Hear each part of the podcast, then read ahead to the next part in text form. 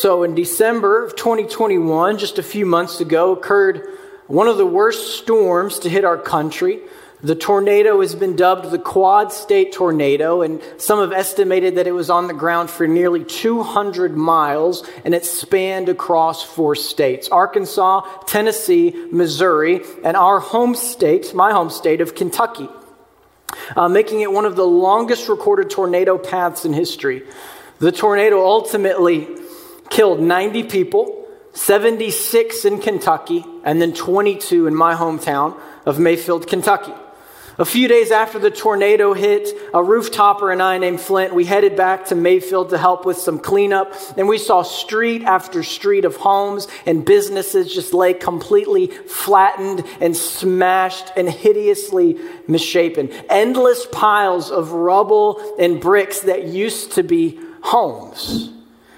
One Mayfield resident said this the tornado was something that you just couldn't believe the strength of it. I could feel something being sucked off the building. It went dead silent, and then people were screaming and hollering and crying. Of the 22 killed, many were children. Right before Christmas, the families are left with destroyed piles of bricks that used to be homes, haunted by memories of the night that they lost everything. Currently, there are 600 people homeless because of this storm. As Flint and I drove into Mayfield, we topped this hill that overlooks much of the city, and all that we saw was complete devastation. And I couldn't help but think, God, why did you allow this to happen? I'm not alone in thinking that. Barna Research Group conducted a study and they asked Americans if you could ask God one question, what would it be? And the number one response was, Why is there pain and suffering in the world? More than likely, you have thought something similar as you sit in a hospital chair looking at someone you love fighting for their life. Or as you sit in the doctor's office and the doctor tells you that the cancer is terminal. Or as you sit in a funeral of someone that you love dearly your mom, your dad, your child. Or as you turn on the news and see a tsunami wipe out 225,000 people in India. Or as you see planes flying in and smashing into buildings, killing thousands of people. As you learn about the atrocities committed at the hands of the Nazis, 11 million men, women, and children were killed in concentration camps. Why are there an estimated 25 million victims of human trafficking globally right now? Why does a child die of starvation every five seconds?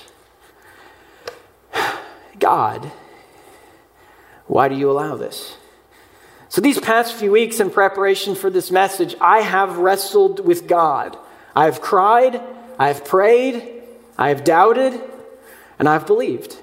The question of how could a loving God exist and we still see the horrible atrocities in our world, has been one that I have liked to push away for most of my Christian life. But in order to be intellectually honest, I have read some of the leading critical scholars on this subject. My faith has been stretched to the point of almost breaking while researching for this message.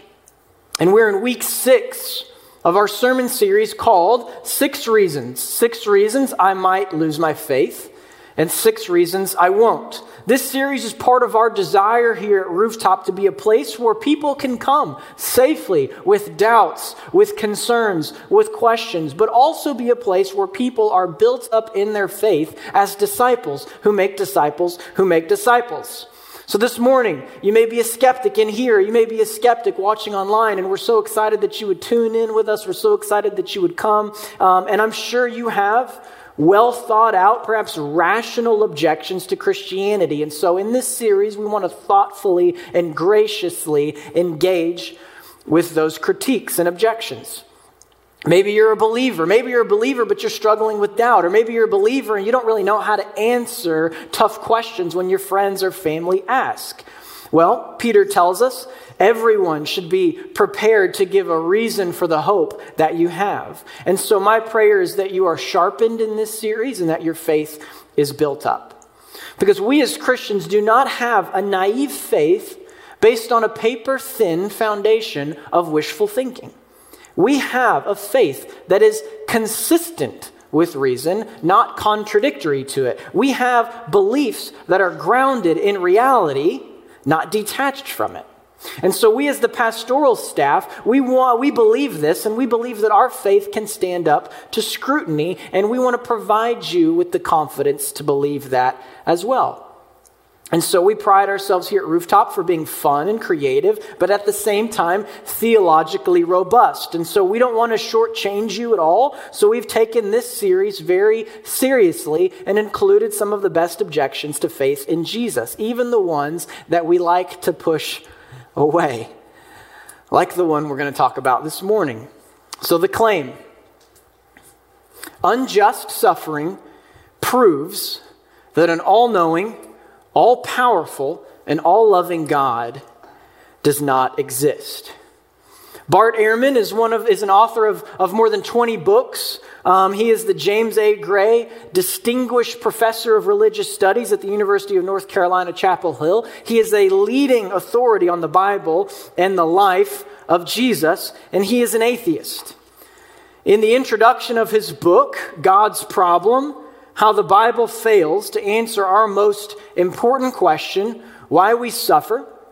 He talks about um, how he was a born again Christian, um, had a, an experience at a youth group. Uh, he even got baptized and he felt called to ministry, but then later he would go on to leave the faith. And this is the text that I'm going to engage with the most this morning. But he felt called to ministry. He attended prestigious Christian schools. He went to Moody Bible Institute. He went to Wheaton College. He learned Greek. He earned a master's degree. And then he got a PhD in New Testament studies from Princeton. This is what he writes I realized I could no longer reconcile the claims with the facts of life. Have you ever felt that? I could no longer explain how there could be a good and all powerful God actively involved in the world given the state of how things are. For many people who inhabit the planet, life, he says, is a cesspool of misery and suffering. The problem of suffering became for me the problem of faith, he writes. He later goes on and said, Suffering increasingly became a problem for me in my faith. How can one explain all the pain and misery in the world if God, the creator and redeemer of all, is sovereign? exercising his will both on the grand scheme and in the daily workings of our life. Why is there such rampant starvation in the world? Why are there droughts? Why are there epidemics, hurricanes, earthquakes? If God answers prayers, why didn't he answer the prayers of the faithful Jews during the Holocaust? Or the faithful Christians who also suffered torment and death at the hands of Nazis. We live in a world in which a child dies every five seconds of starvation. Every five seconds, every minute, there are 25 people who die because they do not have clean water to drink. Every hour, 700 people die of malaria. Where is God in all of this? Where a tsunami kills 300,000 people in one fell swoop. Where millions of children are born with horrible birth defects. And then he asks, Where's God? because he couldn't reconcile the state of things, as he puts it suffering, rape, famine, genocide, and the supposed loving character of God, Ehrman left the faith. And I don't want to demonize Bart Ehrman. He asks a fair question here. And I've read some of his work. He's very thoughtful and he's very clever. And perhaps he just gave words to the questions you have. Perhaps he has voiced exactly what you think and what you feel. Why would an all loving, all powerful, all knowing God allow such evil and suffering to exist in the world? Why does God allow car crashes to kill teenagers? Babies to die in their mother's arms, people to starve, cancer to spread, homicide, genocide, disease, and viruses to kill millions of people. If God is so good, why are things so bad? Perhaps you have wondered that. Perhaps He doesn't exist. This is the conclusion that Bart Ehrman and many other people have come to. Perhaps if you're a skeptic, that's the conclusion you've come to. Or perhaps you're a Christian and you are, are, are wrestling with this and you're teetering on the fence of unbelief because of this problem, because it is a problem. Ehrman is no slouch, right? He holds degrees again from Moody, Princeton, Wheaton, has a PhD in New Testament. I'm no slouch either, but I do admit I feel like I'm punching a bit above my weight class this morning.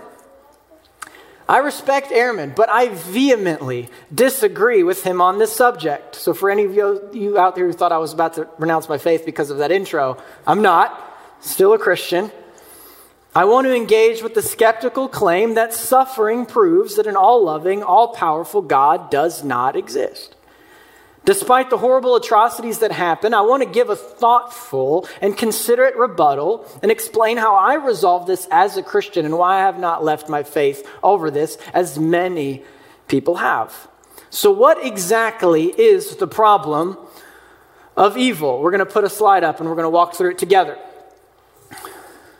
If God is all good, then he has the desire to eliminate evil.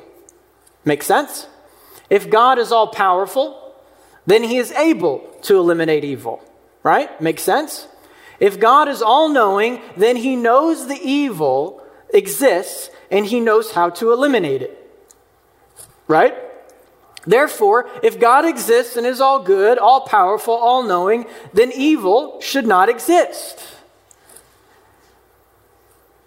But evil exists.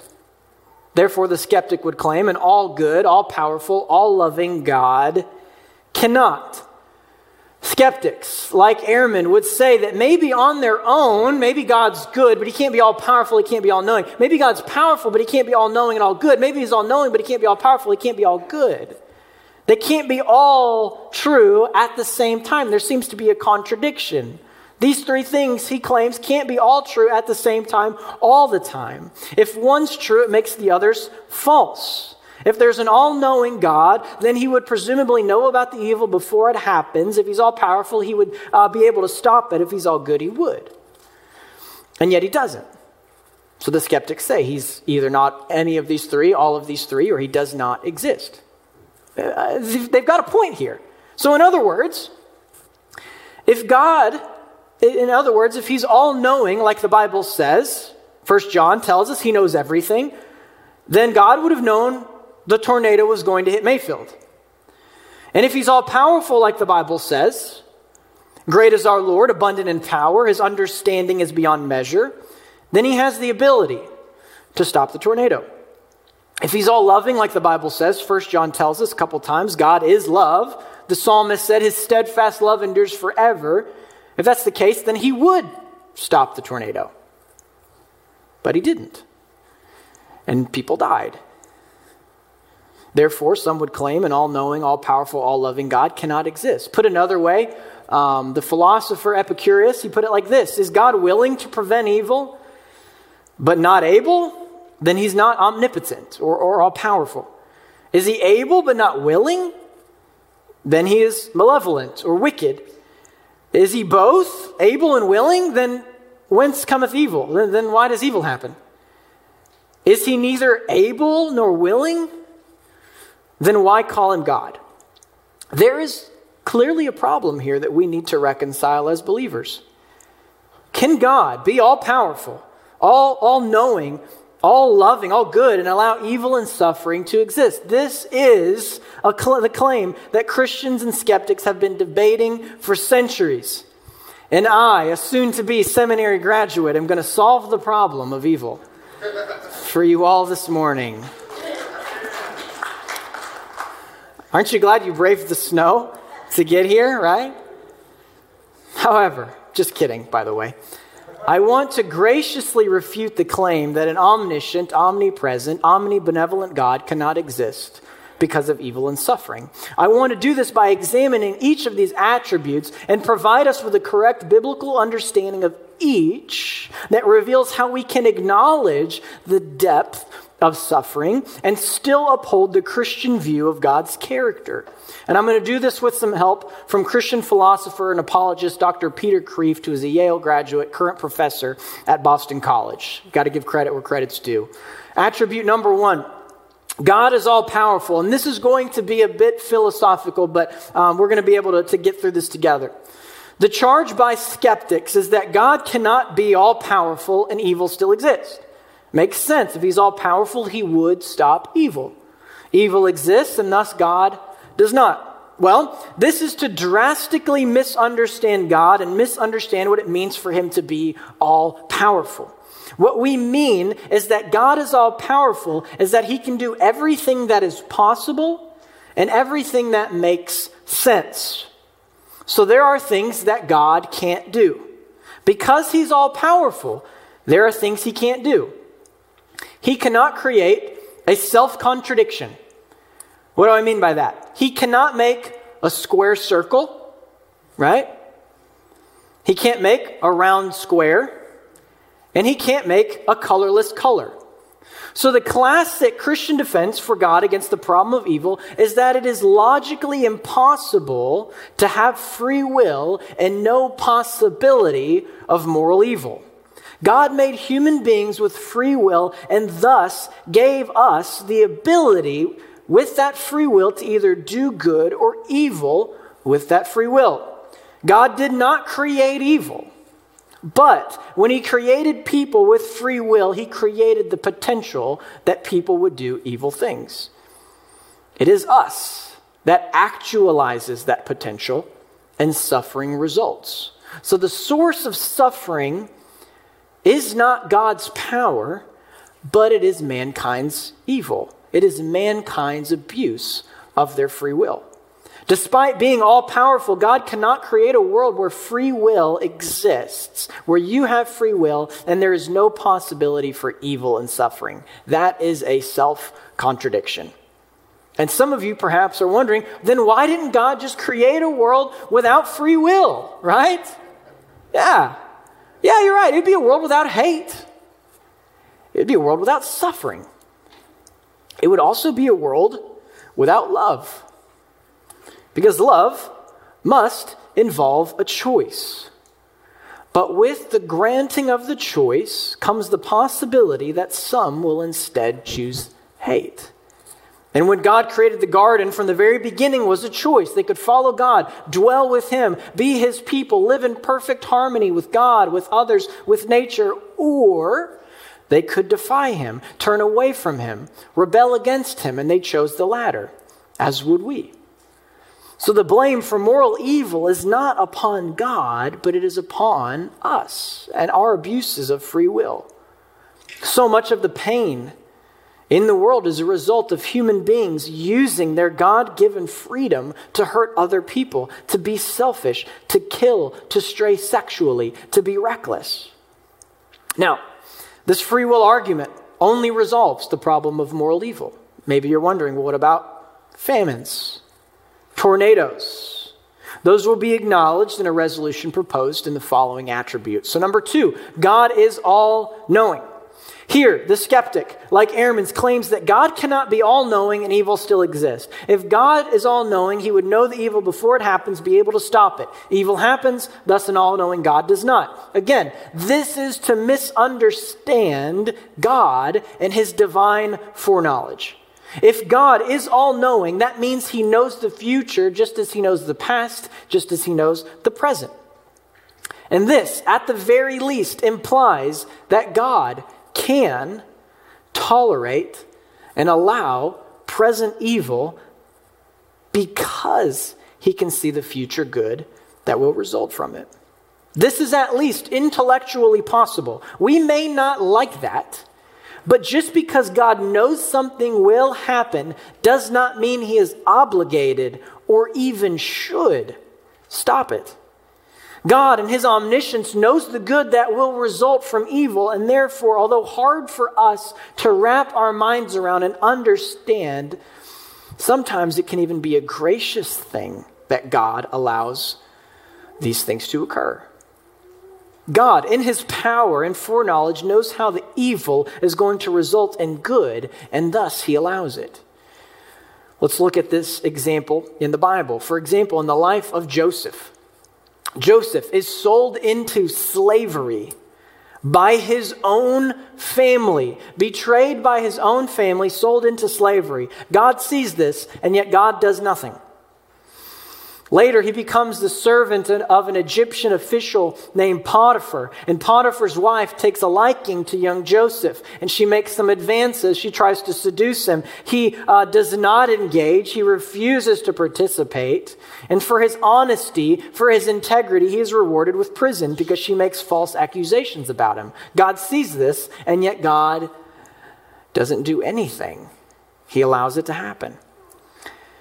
Joseph is a God fearing man, loves God, has integrity, and for this he's given hate, betrayal, and jail time. However, because he's in jail, he meets a guy and this guy later gets him connected to Pharaoh. And to make a very, very long story short, he becomes, Joseph becomes second in command only to Pharaoh. And under his leadership, he wisely rations the country's produce in preparation for a large famine, which then results in saving hundreds of thousands of people from starving. He later welcomes the family that betrayed him in Egypt and he tells them, As for you, you meant evil against me. But God meant it for good. To bring it about that many people should be kept alive as they are today. So God knew what was going to happen, and God allowed Joseph to experience evil and suffering, but because he knew that it would result in the greater good. This is the greater good theory. Although hard for us to understand and comprehend sometimes in the midst of our pain and in the midst of our suffering, when we feel like God has abandoned us and feel like God has forgotten about us, it is possible that God is able to see into the future in his divine foreknowledge, and he knows how he is going to turn about and bring about good, even from the worst situations that you're facing. God allows and permits evil precisely because he is all knowing and knows ultimately the good that is going to result from it. Attribute number three God is all good. The claim by skeptics goes something like this If God is all powerful and all loving, he could stop evil, and he would. Evil exists, and thus God is not all loving. He's not all good. This, for me, is actually the most compelling case from skeptics like Ehrman. In 1979, Elie Wiesel wrote a play, The Trial of God, which was later adapted into a movie called God on Trial, where he recounts an, uh, an event that he witnessed as a prisoner in Auschwitz, a Nazi concentration camp known for its brutality and being the responsible for death, the death of millions of Jewish people. This is what he said.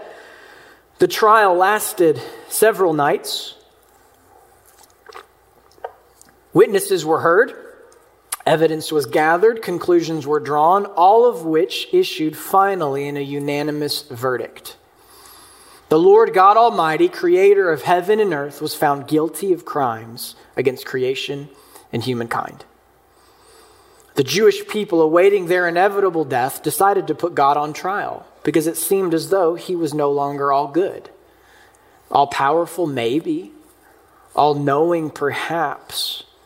But as they sat in their rat infested bunks, starving to death, awaiting death by gas chamber, they unanimously concluded God can't be, he just can't be all good. There's a case to be made here. However, upon further study, I've come to disagree with their verdict, and I would like to make an appeal. I do believe, even with the atrocities that happen, the unspeakable evil that exists, that God is still all loving and God is still all good. How?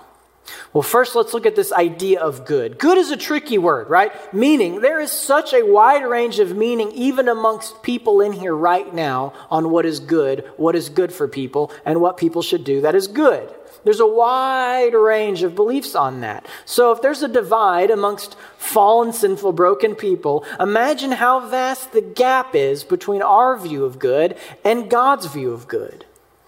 For example, when I was a kid, I remember asking many times for my mom to do my homework for me.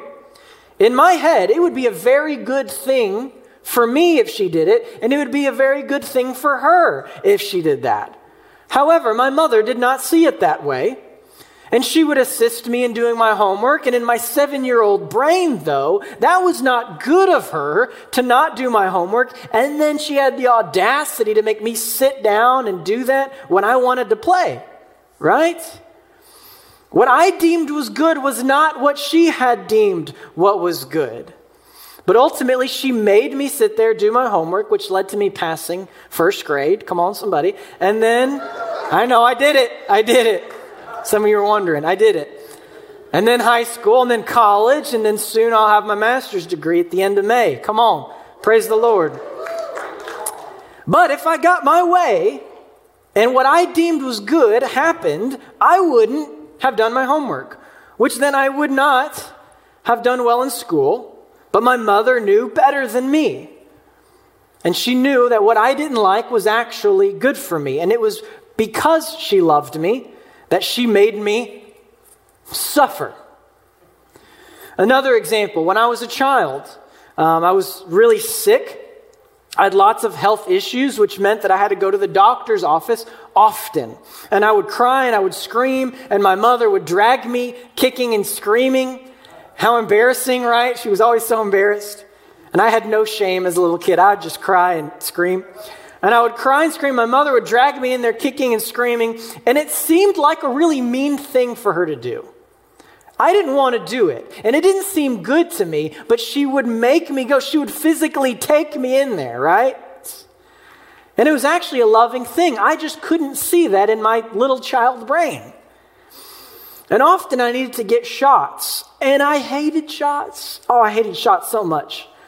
And my mom and nurses would physically have to hold me down so that the doctors could give me a shot. I mean, my mom and the nurses would literally have to physically hold my squirming body as I'm screaming and shouting, right? And in my head, as a child, I'm being tortured, all right?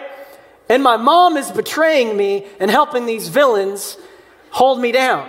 Okay? And now there's this big man with a, a long needle and he's going to stab me with it? No thanks. That sounds pretty evil to me. It did not seem good. Was that the reality, though? Yes and no, right? It was for me in my little kid brain.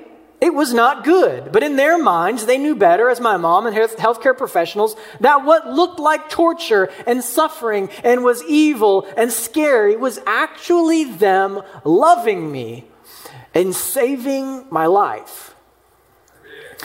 Dentists, athletic trainers, teachers, parents, we all know that sometimes growth and health requires pain and suffering.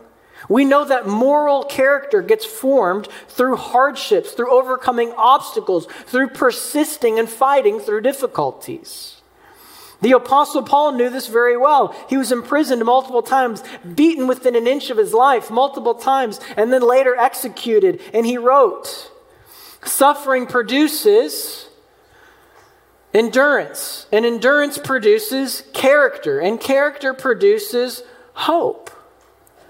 Our old friend James, he wrote, Count it all joy, my brothers, when you meet trials of various kinds, for you know that the testing of your faith produces steadfastness. Let steadfastness have its full effect, that you may be perfect and complete, lacking in nothing. You learn to ride a bike by falling and scraping your knee. You learn to love by having your heart broken. You build muscle, right, by first breaking it down. And now you say, okay, Skylar, that's nice and happy, right? But, but what about evil people? Evil people get away with evil things all the time. Why does God allow that to happen? Well, to that I would say justice delayed is not justice denied. The day is coming where God is going to hold people responsible for the evil things that they have done in this world. They will be put on trial, found guilty, and sentenced for the evil and suffering that they have caused. And those who suffer will be vindicated and they will be comforted.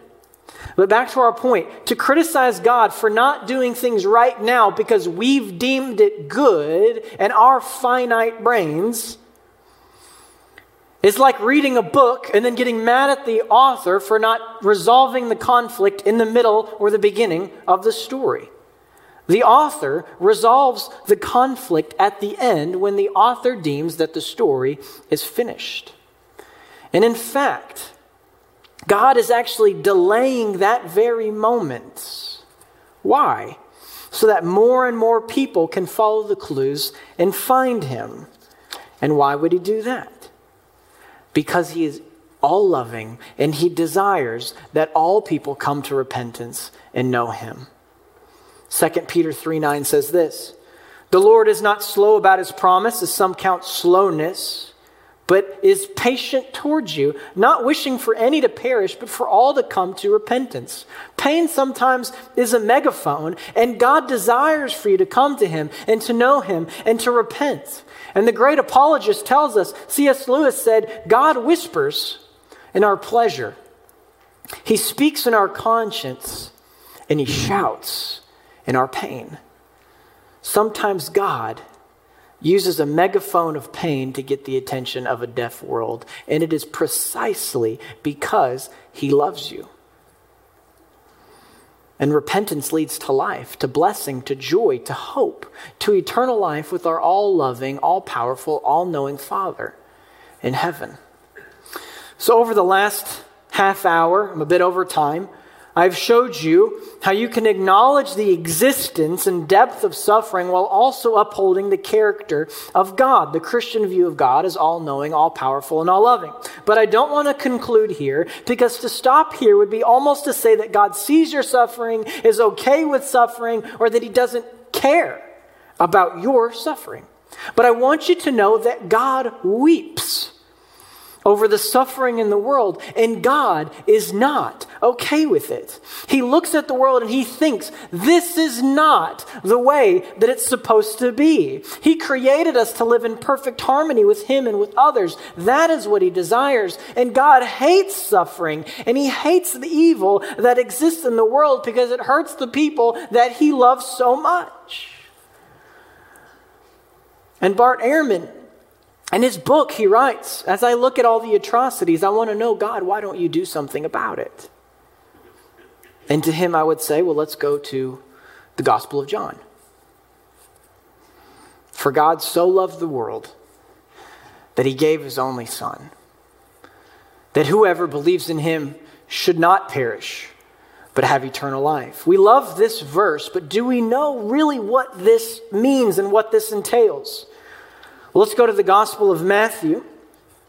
And it says this Then the governors, soldiers took Jesus into the praetorium and gathered the whole company of soldiers around him. They stripped him and they put a scarlet robe on him. And then twisted together a crown of thorns and set it on his head. They put a staff in his right hand. Then they knelt in front of him and they mocked him. All hail, King of the Jews, they said. And then they spit on him and they took the staff and they struck him on the head again and again and again and again and again. And they mocked him. And they took off the robe and they put his old clothes back on him. And then they led him away to crucify him, which entailed his body, his arms, being hammered into a block of wood where he would hang for hours. Jesus, the God that we serve, is well acquainted with suffering. God sent his son Jesus into the world to take upon himself the sins of the world, the suffering in the world, the pain of the world, to take that upon himself so that we could be reconciled to God. What looked like the greatest tragedy and the greatest act of suffering in human history turned out to be the greatest act of victory and the greatest act of something that accomplishes the greatest good of all time, and that was the cross of Jesus Christ. Jesus is the revelation of God to humans, and in Jesus we can see how God deals with the world and how God relates to it. He relates to it by suffering for it. Jesus did not overtake the Romans with an army, But he suffered hours and hours of torture. He was beat, mocked, humiliated, held down, and had nails hammered into his flesh and his bone. And he was left hanging by his mutilated limbs on a cross where he died broken, torn apart, and naked. And he has done this for us. The prophet Isaiah tells us he was wounded for our transgressions, he was crushed for our iniquities. And upon him was the chastisement that brought us peace. And with his stripes, with his wounds, we're healed. Peter tells us, For Christ suffered once for sins. He took upon himself the suffering of the world on the cross. Every rape, every murder, every disease, every hurt, every bit of shame and guilt. And he bore that pain and he bore that punishment for you and for me. And Jesus didn't just suffer and die, but he rose again victoriously. Come on, somebody, conquering sin and death and suffering and evil, and He gives us the hope for the life to come that things, all things, are going to be made new and restored. So, why has God, what, what has God done about suffering? He has given it an expiration date. God's word says, He will wipe away every tear from their eye. Death shall be no more, neither shall there be mourning, nor crying, nor pain, for the former things have passed away. Suffering and evil, I want to tell you this morning, will pass away. Paul writes in 1 Corinthians, death is swallowed up in victory. He says, Oh, death, where is your victory? Oh, death, where is your sting? But thanks be to God who gives us the victory through our Lord Jesus Christ. This is the God that we serve. Not only does he weep with us in our suffering, but he has entered into it and he has done something about it. To those of you experiencing pain and suffering, and you're wondering what kind of God would allow this to happen to me, He is the God who entered into sin. He entered into this brokenness. He entered into suffering. And He gave your suffering an expiration date. And he dealt with suffering by suffering both for you and with you. And he is the one who is with you right now. He's not far off, he's not distant. God showed us how he relates to suffering, and he is with us in it. He is in the fire with you right now, and he is weeping with you. And to the skeptics, to Bart Ehrman, if you're watching, I want you to know that God is not okay with the suffering. So much so that he actually did do something about it. He bled and he wept and he conquered it for you. And when I was in, in, in Mayfield, there was this really cool uh, thing. We got a photo we're going to show you. Oh, makes me cry every time. Jesus doesn't explain away suffering, but he's with us in it. And God doesn't abandon us in our suffering and in our pain, but He works through it. God didn't abandon Mayfield in your suffering. God is working in it, and He can turn all things for good for those who love Him. Our God is the God who enters into suffering, who works in suffering, and He conquers our suffering. And maybe right now, you're suffering and you're hurting and you think God is, is far off and, and we're going to sing another song and, and I want you to know it's okay to lament. It's okay to be sad. It's okay to acknowledge the depth of suffering. But know that God agrees with you. This is not the way that it's supposed to be.